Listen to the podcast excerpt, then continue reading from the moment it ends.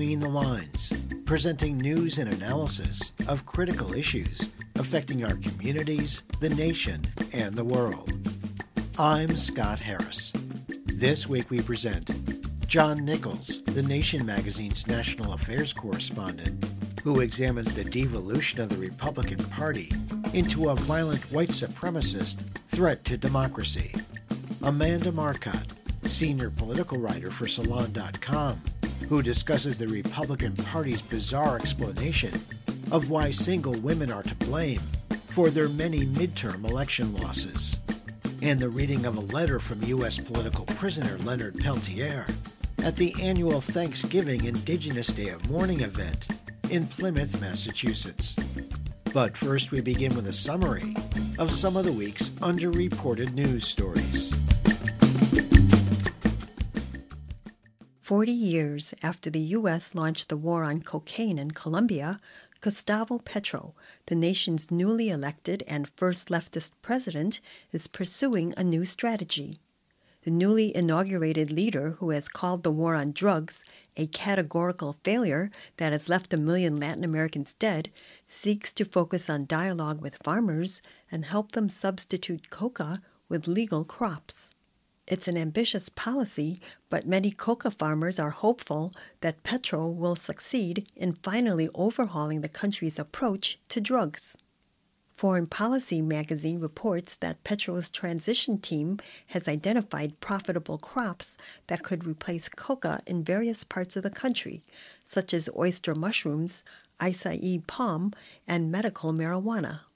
Already, three bills have been introduced in Colombia's Congress that seek to legalize and regulate recreational marijuana, which stand a good chance of passing now that the legislature is controlled by a pro Petro majority. The government has recognized that a previous crop substitution program, part of the 2016 peace deal signed with the FARC rebels, was hindered by the fact that farmers who did not have titles to their land were prevented from participating in the program. Petro has also opened a debate about decriminalization. He has said that as long as cocaine is illegal in Colombia, it will continue to finance organized crime and provoke violence. Over the summer, President Biden signed a series of bills designed to upgrade industrial jobs, including the Inflation Reduction Act and the CHIPS and Science Act, which would build new semiconductor factories in the American Midwest. Illinois Governor J.B. Pritzker praised the legislation as giving a jump start to the electric vehicle industry by investing in car manufacturers like Ford, Lion Electric, and Rivian. However, critics warned that there were no guarantees that these new electric vehicle plants would employ union workers. According to the American Prospect, Ford has outsourced its battery production for its iconic F 150 truck to non union factories. Electric vehicle startup Rivian, owned in part by Amazon, has been plagued by workplace injuries and labor violations. And Illinois Attorney General Kwame Raoul exposed a scheme by Rivian to renovate its downstate plant with workers brought in from Mexico who were cheated out of overtime pay. It appears that the big three automakers are using federal funding and the transition to electric cars as an opportunity to hire a nominally unionized but lower tier of workers, or to skip unions at new factories altogether. As the state invests billions of dollars in the next generation of clean energy companies, Democrats selling green industrial policy are not following through on the promise they made to make green jobs good union jobs they may only have a short window to get it right. Racially segregated communities, especially in cities, are exposed to high levels of toxic air pollution damaging to public health. A new study in the Nature Communications Journal found that residents in segregated neighborhoods are exposed to twice the total air pollution and 10 times the rate of airborne toxic metals than more well integrated communities. The lead researcher, Jack Kodros of Colorado State University, says people in segregated communities breathe in more particulate matter with higher concentrations of cancer causing heavy metals. As a legacy of racism and redlining that leads to discriminatory housing and development practices, communities of color often live near polluting factories, highways, and other sources of toxic pollution, which are linked to 5 to 10 percent of all annual premature deaths. The Washington Post reports that Abre' Conner, the NAACP's Director of Environmental and Climate Justice, says new federal investment is critical in places that are suffering the most harm from toxic air pollution. Moreover, Conner insists communities of color must be at the center of creating new policies to address environmental injustices. This week's news summary was compiled by Bob Nixon. For Between the Lines, I'm Anna Manzo.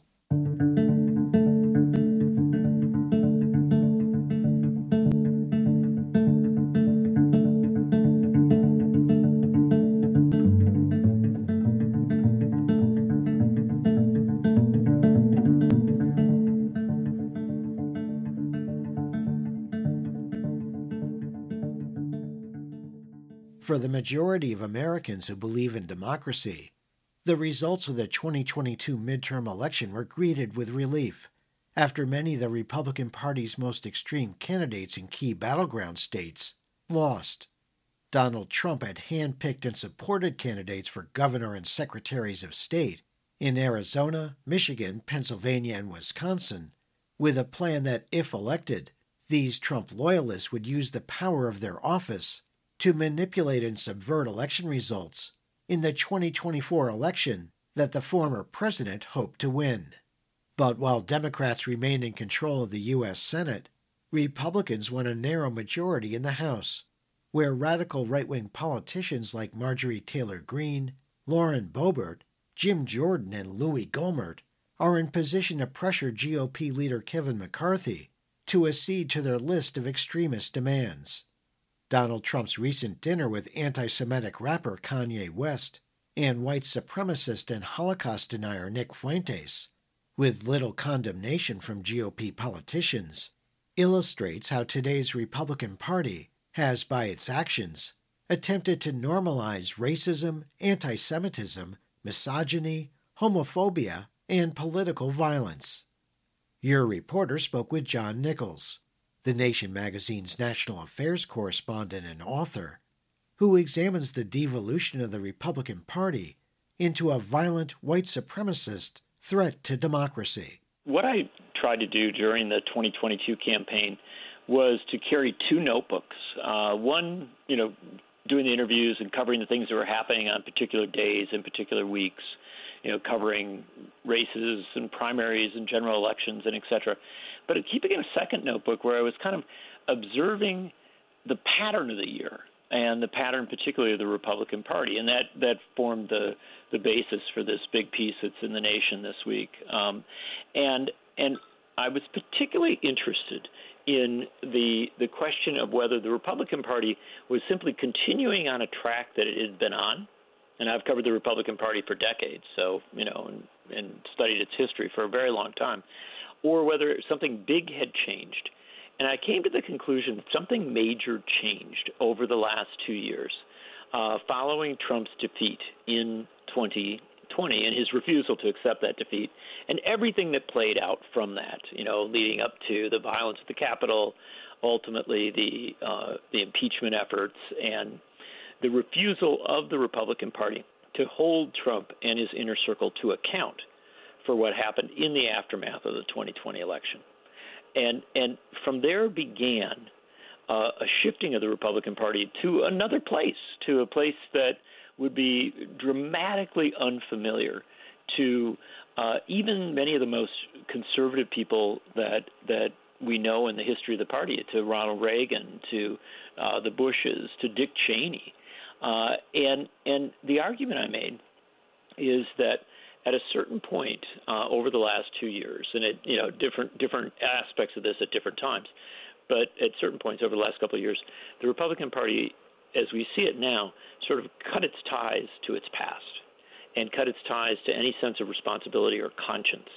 And so what you saw is Republican leaders who were comfortable uh, inviting Viktor Orban from Hungary to you know speak at events and celebrating him, uh, celebrating the rise of the neo-fascists in Italy, uh, and then domestically uh, adopting a win at any cost approach to politics that uh, took refused to to bend even when there were incredible revelations about their candidates, revelations that clearly showed uh, that their candidates were not, you know, some candidates, like I say, Herschel Walker in Georgia, uh, were not prepared to seek public office, and and then even once they did seek office, exposed as as people who were, you know, hypocritical as regards the ba- what were supposed to be the basic premises of the party.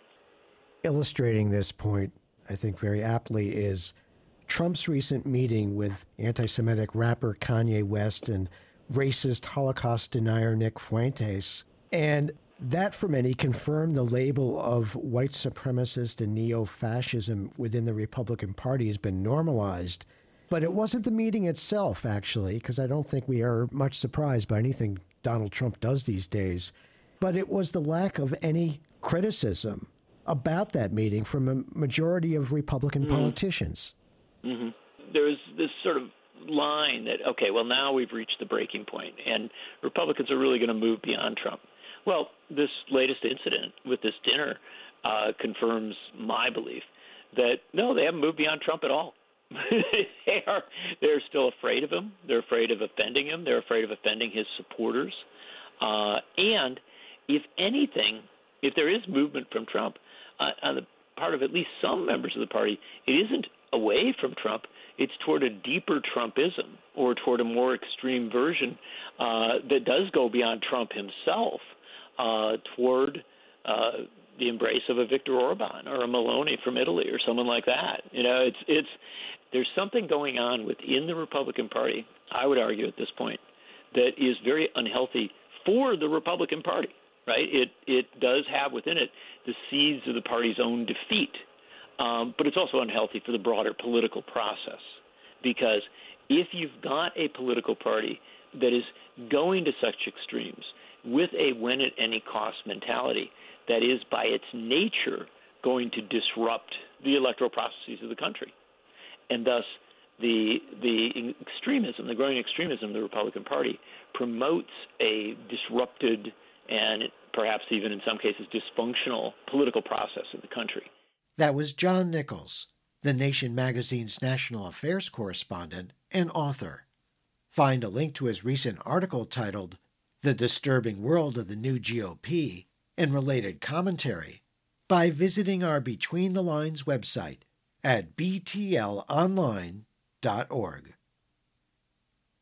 After the big red wave of Republican Party midterm election victories failed to materialize, Exit polls found that key issues which brought out a near record number of voters included strong opposition to the U.S. Supreme Court's ruling that eliminated federal protection for women's reproductive rights, widespread concern about the Republican Party's threat to democracy, and the pledge by some candidates to subvert future election results if GOP candidates didn't win. Of the more than 370 GOP candidates, who denied or questioned the 2020 election results that ran for the U.S. Senate, House, and statewide office in 2022. Alarmingly, 174 of those candidates won their races. As Amanda Marcotte, senior political writer for Salon.com, explained in a recent column, Republicans, by and large, haven't reflected on why their party has lost the popular vote in seven of the last eight presidential elections or why the GOP has consistently lost ground since Donald Trump won the White House in 2016. Instead, Marcotte writes, the right is looking outward for someone besides themselves to blame, and they've landed on a favorite scapegoat single women. Your reporter spoke with Marcotte about how and why Republicans are blaming single women for their electoral losses and putting forward bizarre conspiracy theories such as Democrats are brainwashing hapless, unfortunate women who don't have husbands to make their decisions for them. Well, I want to start by saying do not marginalize this. Do not assume this is just the fringes of the right. This is Fox News. This is the mainstream right wing talking point. And it started right after the election. Jesse Watters on Fox News in this kind of pseudo smirking segment, said that the problem is that single women um, need a man to tell them how to vote, basically, and that it's time to get them all married up so that they start voting for Republicans. That talking point got echoed throughout the entirety of right wing media the Federalist, the Babylon Bee. You know, no Republican politicians came right out and said it, but at least Josh Hawley, a senator from Missouri, was retweeting people that were implying it. But across the board, the argument was functionally that single women can't be trusted with the vote because they don't know how to vote without a husband to sort of tell them how to vote. And that's why single women voted for Democrats. Another variation of it was that they were somehow bribed with uh, human rights, like the right to choose. And that's a kind of talking point you see a lot of the time, a lot of time on Republican side. Whenever people vote for Democrats because they like Democratic policies, the Democrats are accused of buying them off as if it's somehow foul play to give the voters what they want in exchange for their vote. But that's basically the talking point was because single women voted for Democrats and the majority of married women voted for Republicans, that must mean that women need men in their lives to control their vote. There's an exit poll stat for, for many years now that, that I find kind of disturbing, and that is white women, by and large, vote for Republicans and have so for, for many years now, even in the era of Donald Trump. But I think in this midterm election, from the exit polls, it said uh, by an 8% margin, white women had voted for Republican candidates in 2022. Does that somehow dovetail with the, the idea that these Republican commentators are, are correct in assuming that at least white women who are married are voting like their husbands who uh, have you know long supported Republican candidates. Yeah, that's part of the reason that this kind of talking point is a little bit misleading. Like nobody is just one identity and and it you can see this desire to reduce women to single or married, like define them solely by their husbands, but there's a lot of differences between single women and married women as groups anyway. Like single women tend to be younger than married women on average. Single women tend to be more racially diverse than married women on average. It's not like you get a single woman married and she suddenly becomes a Republican, right? Mm. No more than you get a single woman married and she suddenly becomes white. and and the, a huge difference too is that college educated women of all races uh, vote for Democrats more than working class women but especially, you know, white college educated women, I do believe voted for Democrats this time. So you can kind of slice this up and you begin to realize it's really complicated. Mm-hmm. You know, I would say that when you see these kind of racial categories, yeah, white women, just like white men, vote their racial privilege. Um, there's also a lot of age in this. The younger you go in this country, the more racially diverse it gets, but also the more likely it is that white women are to be Democrats it becomes complicated and i think that one of the problems is in our sort of twitter age we want to overgeneralize all the time instead of think about like how women just like men have all these kind of cross identities that they're voting on they have all these sort of pressures in their life that these cross pressures like a married woman in her 50s might be more interested in making her husband happy than voting for reproductive rights she doesn't need anymore mm. for instance you know wow. Yeah, that's sobering, isn't it? I, I did want to ask you about young people too, because some of these uh, right wing commentators and politicians are also blaming young people and their, you know, really heavily weighted vote for Democrats this time around, and, and in recent years as well. But I think I heard some commentators talk about the need to raise the voting age from eight from 18 to 21 to solve this problem for Republicans. And this is, of course, is a pattern of uh, behavior you see on the right where voter suppression, gerrymandering, raising the voting age, or taking away the vote from single women is their solution to win office. It's just crazy. Yeah, and this is what I mean when I say that a lot of Republicans vote for Trump because they agree with him that democracy is bad. And you see it in this rhetoric. They over and over they just describe entire swaths of people as incapable of self determination, of, of making their own choices in the voting booth. That was Amanda Marcotte, senior politics writer with Salon.com and author. Find a link to Amanda's recent article titled, Why Did Single Women Vote for Democrats? Republicans Have an Asinine Theory, and related commentary by visiting our Between the Lines website at btlonline.org.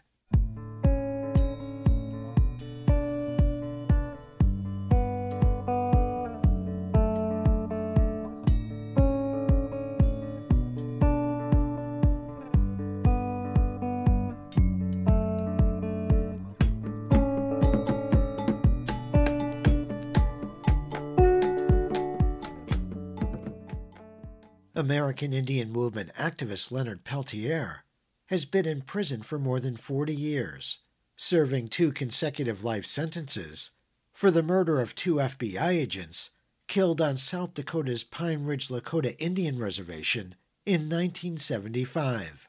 His extradition from Canada and his trial in the U.S. were rife with violations, including perjury by witnesses and the withholding of crucial evidence that proved the bullets that killed the agents didn't come from Peltier's gun. In the years since Peltier has been incarcerated, a retired appellate judge who had been involved in his case called for a new trial. In 2017, a former U.S. attorney whose office prosecuted Peltier wrote to President Obama supporting Peltier's bid for clemency, maintaining that no one knows who killed the two FBI agents. Peltier, now 78, is serving time at a federal prison in Florida and is in poor health, and his new attorney and defense committee continue working for his release. Every year on Thanksgiving Day, the United American Indians of New England hold a day of mourning at Plymouth, Massachusetts, and every year that he's been in prison, Leonard Peltier sends a letter to mark the occasion. For decades, the letter was read by Dr. Herbert Waters, Jr. of the Wampanoag Nation. This year, Peltier's letter was read by his grandson and namesake, Herbie Waters, a student at Boston University. Greetings, my relatives, friends, loved ones, and supporters.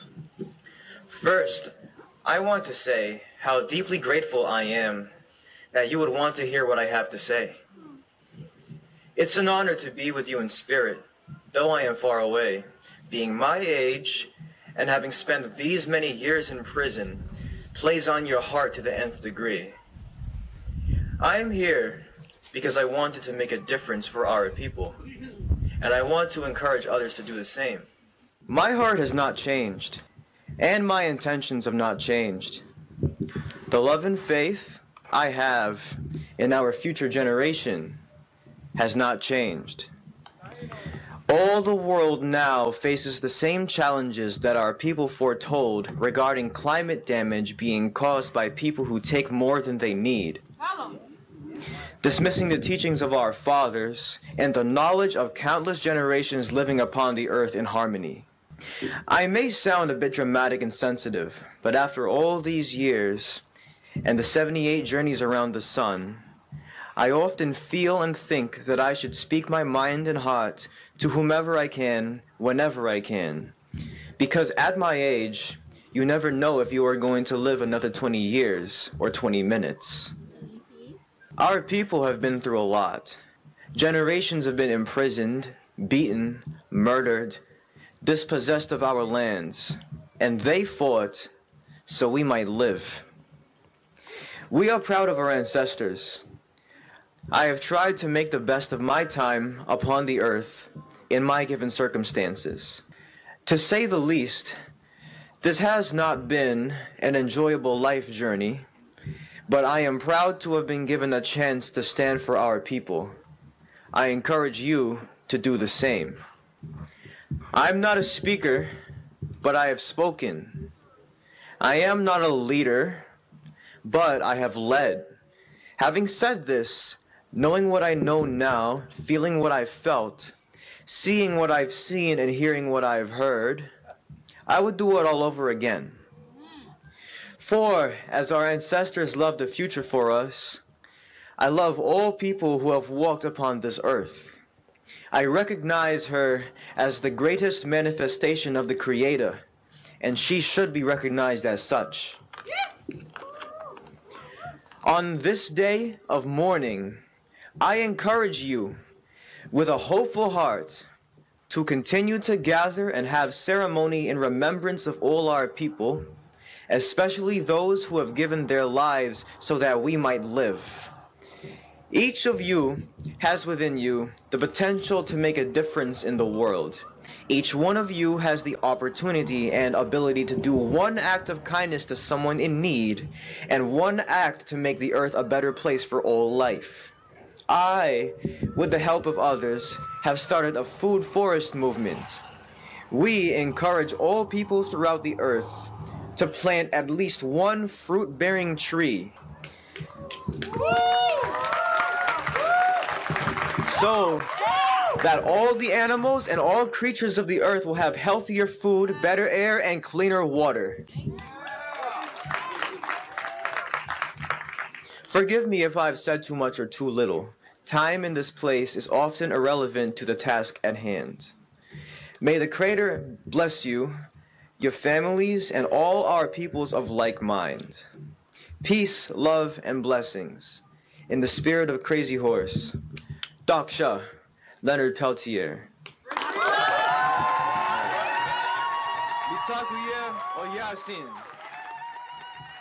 That was Herbie Waters reading U.S. political prisoner Leonard Peltier's letter to people gathered at the 2022 Day of Mourning event in Plymouth, Massachusetts. This segment was produced by Between the Lines Melinda Tuhus. Learn more about Peltier's case by visiting our Between the Lines website at btlonline.org.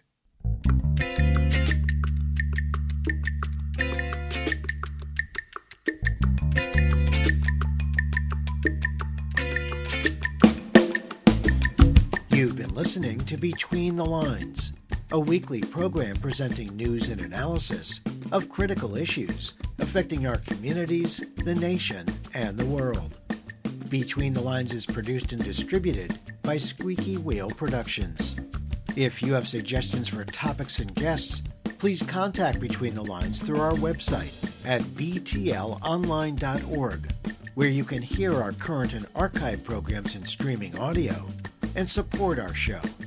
There you can also subscribe to free weekly podcasts, program summaries, and interview transcripts. Follow us on Facebook at Between the Lines Radio News Magazine and on Twitter at BTL Radio News. Thanks for listening on WOZW in Knoxville, Tennessee, WXDR in New Orleans, Louisiana, KKRN in Round Mountain, California, dozens of other community radio stations across the U.S. and abroad, and wherever you get your favorite podcasts. Our theme music was written by Richard Hill and performed by Mikata. This week's program was produced by Susan Bramhall, Mary Hunt, Anna Manzo, Bob Nixon, Melinda Tuhus, and Jeff Yates. For Between the Lines, I'm Scott Harris.